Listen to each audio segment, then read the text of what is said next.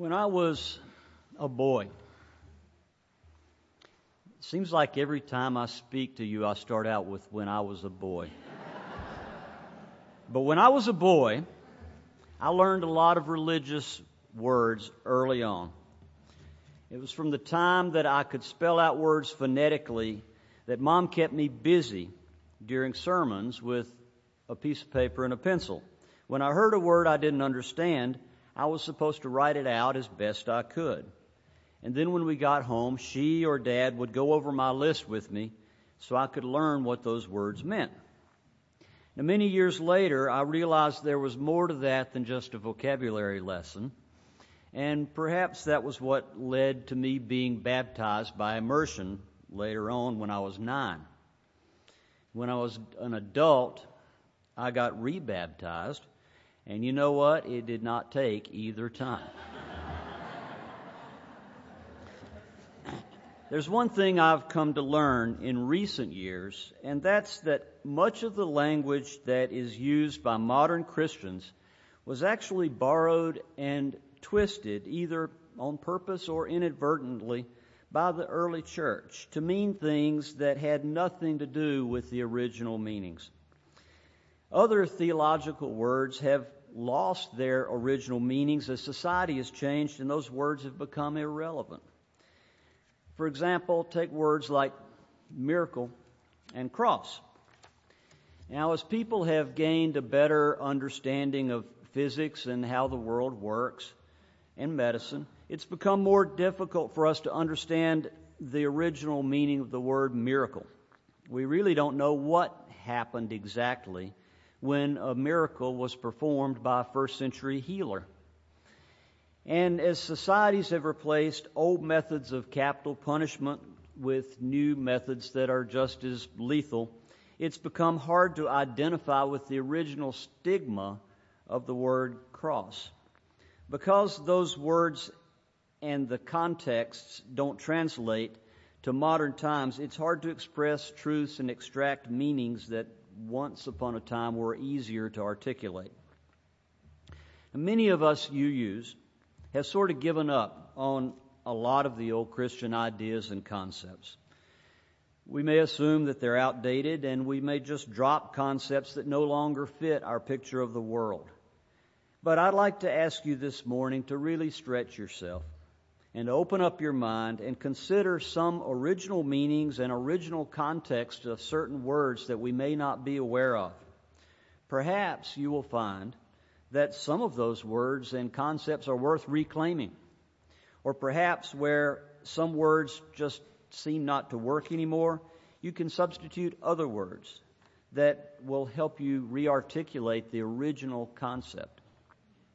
Now, I already mentioned the word cross. In 1 Corinthians, Paul refers to the cross as scandalous. And that's as translated in four common modern English translations. Now, scandalous, the cross, that seems pretty harsh. Why scandalous? Because in the Greco Roman world, getting crucified was absolutely the worst, most humiliating thing that could possibly happen to you. Now, today we think of crucifixion as horrible because of the intense physical pain, but then it was really more of a social thing. Sure, it was painful. But in the first century, people dreaded the shame of crucifixion even more than the pain of it. Crucifixion was reserved for outcasts, slaves, and common criminals. And if you ended up being crucified, that became your entire life legacy for all time. That person was crucified. Eh, you were such a wretched person if you were crucified that you didn't even deserve to exist. But still today, cross has lost a lot of its original punch. Crosses make nice jewelry now. One of our co-pastors at the Liberal Presbyterian Church where I am doing my seminary internship, that pastor has suggested taking down the 30 foot concrete cross in front of their sanctuary. He says that they should replace it with a lynching tree. That may sound shocking, but I think, and I agree with him, that a lynching tree makes a lot more meaningful modern metaphor than something that hasn't been used for capital punishment for many years. There's another phrase from the New Testament. this one, I contend, this phrase didn't just slide into cultural irrelevance like the last one, but this phrase, I believe, was stolen by the church fathers. Kingdom of heaven. The kingdom of heaven is at hand is all over at least two of the gospels. I grew up thinking of kingdom of heaven as some event out there in the future, some universal utopia, not today, but out there at some indeterminate point of time that's going to happen then. Now, this raises some really serious logical and ethical questions, like if Jesus is really sitting up there with the power to put everything to rights right now, then what is he waiting for? And why didn't he do it here when he was why didn't he do it when he was here the first time? But when you take all of the scriptures together, it's clear that the kingdom of heaven being at hand meant not coming soon, but more like it's here right now. Let's start with the Gospel of Thomas, which was dug up in the Egyptian desert in 1945 after being lost for 1600 years. The Gospel of Thomas may have been written within 20 years of Jesus' crucifixion, and if that is right, it predates all of the books in the New Testament. Now, here's what Thomas wrote about the kingdom of heaven The kingdom is inside of you, and it is outside of you. And he wrote, It will not come by waiting for it. It will not be a matter of saying, Here it is or there it is. Rather, the kingdom of the Father is spread out upon the earth, and you do not see it. Repeat that. The kingdom is spread out on the earth, and you do not see it. Even Luke, which book actually did make it into the Christian canon, reports Jesus as saying, The kingdom is not coming with things that can be observed, nor will they say, Look, here it is, or there it is for in fact, the kingdom of God is among you. And an equivalent translation of the Greek is, the kingdom is within you or between you. Speaking of Jesus of Nazareth, who's supposed to have said that, there's another place that I think that we've been sold a bill of goods about the nature of his ministry and his goal as a public figure. For 200 years, Not 2,000, but for the last 200, theologians have been trying to figure out from ancient texts and archaeology what the historical Jesus actually did and said and taught. This historical Jesus debate has gone through at least three reincarnations, or perhaps I should say re- resurrections, and it's still going strong. Many scholars today conclude that looking for the historical Jesus is a lot like looking in the mirror. You really see what you're interested in, and I'm guilty. I found confirmation of this happening in two books that I read this summer. First, Jesus the Misunderstood Jew by Amy Jill Levine reminds us that Jesus was first and foremost a Jew in first century Galilee. As Bishop Desmond Tutu wrote, Jesus was not a Christian. Amy Jill Levine, who wrote Jesus the Misunderstood Jew, seeks to understand from her rather unusual position as a Jewish theological scholar who specializes in the Christian New Testament. She seeks to understand how first century Jews would have heard Jesus by running his words as reported by the gospel through the filter of Jewish rabbinical writings. And her work comes across as a fascinating portrayal of how easily we can be led into anti Semitic interpretations of the Gospels by blindly following the first hand interpretations of their authors. Now, this summer I also read The Ironsmith by Nicholas Guild, who some of you may know as the significant other of our own Cynthia Wood. Nicholas Guild in The Ironsmith, this is the first novel I've read in years. And it's and I loved it. It's a fictionalized account of the ministry and death of Jesus told through the eyes of his invented cousin, invented by the author, an ironsmith named Noah. The value of the ironsmith for me is that it totally recast this Jesus character that I had still had a lot of mental baggage with. And it reframed that character into a playful, funny, questioning person who really cares deeply about other human beings and who was just trying to find his own purpose in the world just like everybody else. Now, this is an account that is fictionalized, sure, but it's entirely consistent not with the letter of the words of the gospel, but with it's consistent with human nature and with how people can be expected to respond when put into extreme situations. So, based on these examples of these two published works, and there are libraries full of others, I claim the right to define my own historical Jesus as behooves my spiritual faith and practice. And what I see when I look at the text and the texts and at the historical context is a Jesus who was preaching not about a military uprising that would have been totally unrealistic, but rather a Jesus who was preaching about social justice ideals, about the scandalous notion that everyone deserves three square meals and a free and responsible search for truth and meaning. He was preaching that if they could, if the people could launch a revolution of individual spirits and interpersonal community, they would have enough food and fish to go around, no matter what the Romans and the civil religious authorities did. That was why the kingdom of heaven is within you and among you and between you. It wasn't a global utopian kingdom or an afterlife where everything was going to be put to right in the sweet by and by. The kingdom of heaven is beloved community. It's right here, it's right now in this room in the loving relationships between us, and all we have to do is open our eyes and just see it. You might have noticed a few minutes ago I threw out a word talking about resurrecting truths and concepts. That use of the word resurrect is a non Easterish secular way of using the word, and we do that in modern English today. Bernard Brandon Scott, in his book, The Trouble with Resurrection, I like that book, shows that until the second century BCE, before the Christian area, before the common area, excuse me, not, it's not a Christian, it's a common, before the common area, BCE. I'll get that right someday. In this book, he shows that until then, 200 years BCE, resurrection was a Greek secular word that was never yet used in a religious sense. Resurrection in our vocabulary is not a translation, it's a transliteration. Translated, it means to bring back into use something that had been lost. It means something like restore, revive, maybe recycle.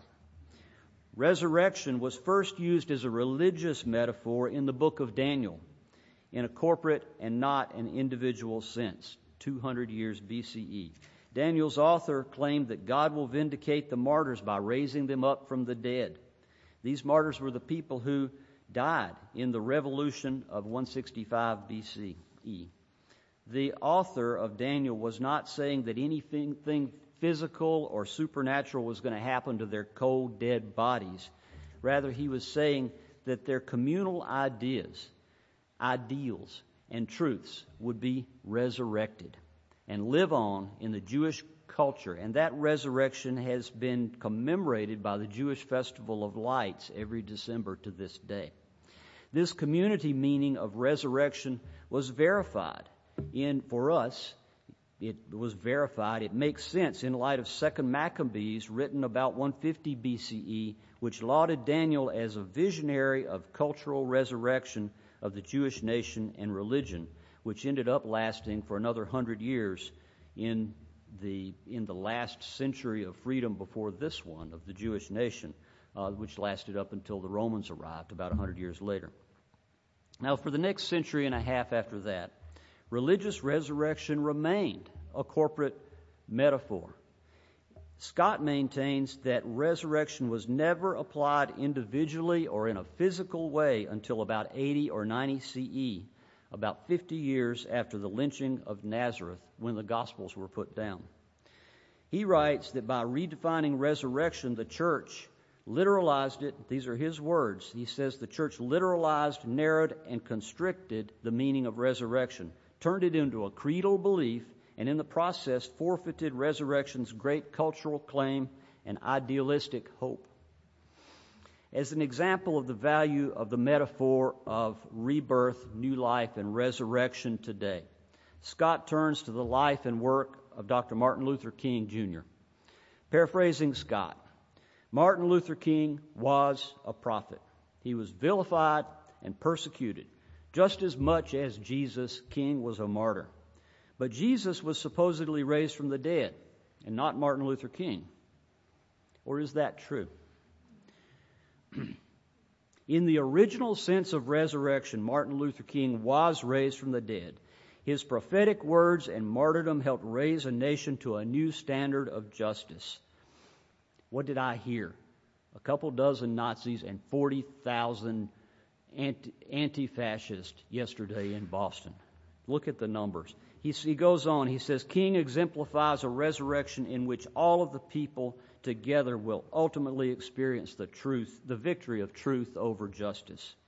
Now, obviously, in light of what I just referred to, the battle is not finished. The resurrection, the revival is an ongoing process.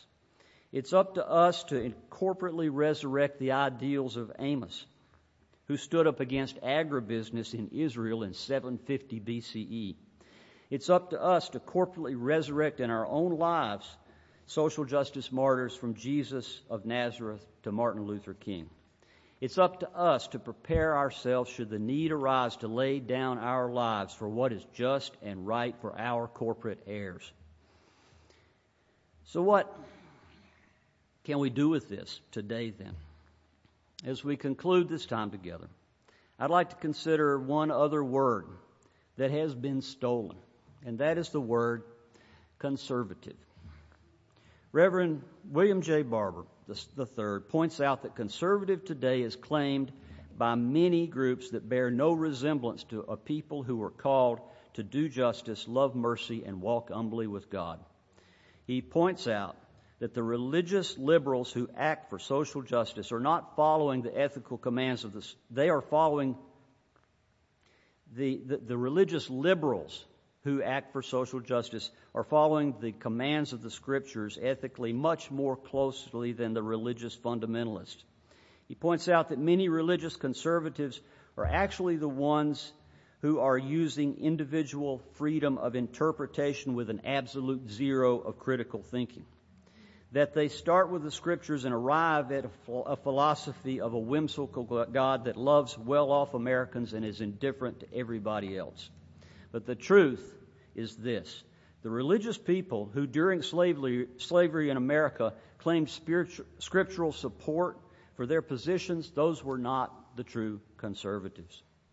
The religious right who accused Dr. King of not acting like a preacher were not true conservatives evangelical Christians who look the other way when sexism and misogyny rears its ugly head, and when the stranger is turned away at our gates, and when the politics of fear and division are used to steal money from science and education and spend it on bombs, those are not true conservatives.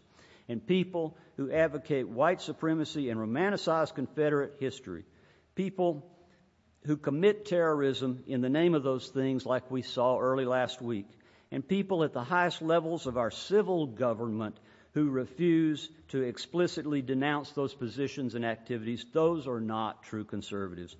Parts of history that are indefensible to conserve are, in biblical terms, the most liberal parts of history. And to call them conservative is to co opt the word. And I'm not preaching partisan politics in the pulpit. Dr. King reminded us that we must continually stand up to the evil trinity of racism, classism, and militarism. And when you're talking about right and wrong, that's not politics, that's ethics. The ethical fact is that the religious right and center in this country are not the true conservatives. They are, in fact, religious liberals who have abandoned their own scriptures in the pursuit of what is comfortable and expedient. When we so called liberals reclaim the original meaning of the word and when we live up to it, it turns out that we are the true conservatives. Some years ago, I began to hear an interesting word coming from the LGBTQ community. The acronym LGBT turned into LGBTQ, where Q stands for queer or questioning. And at first, for gay and lesbian people to claim the word queer was surprising to me because when I was a kid, queer was an epithet.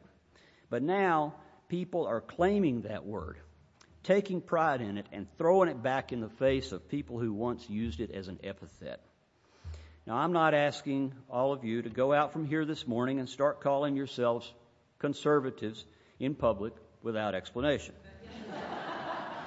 but you sound relieved.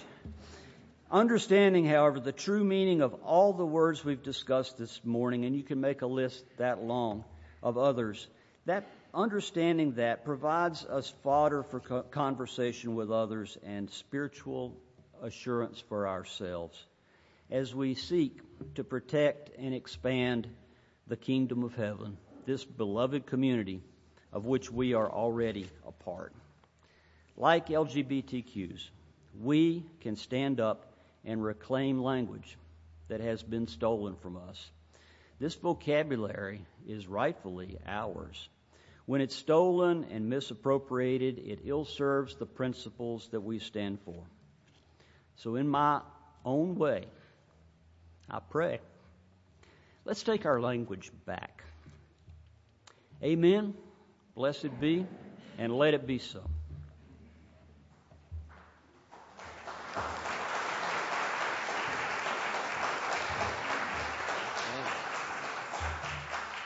Thank you, Bob.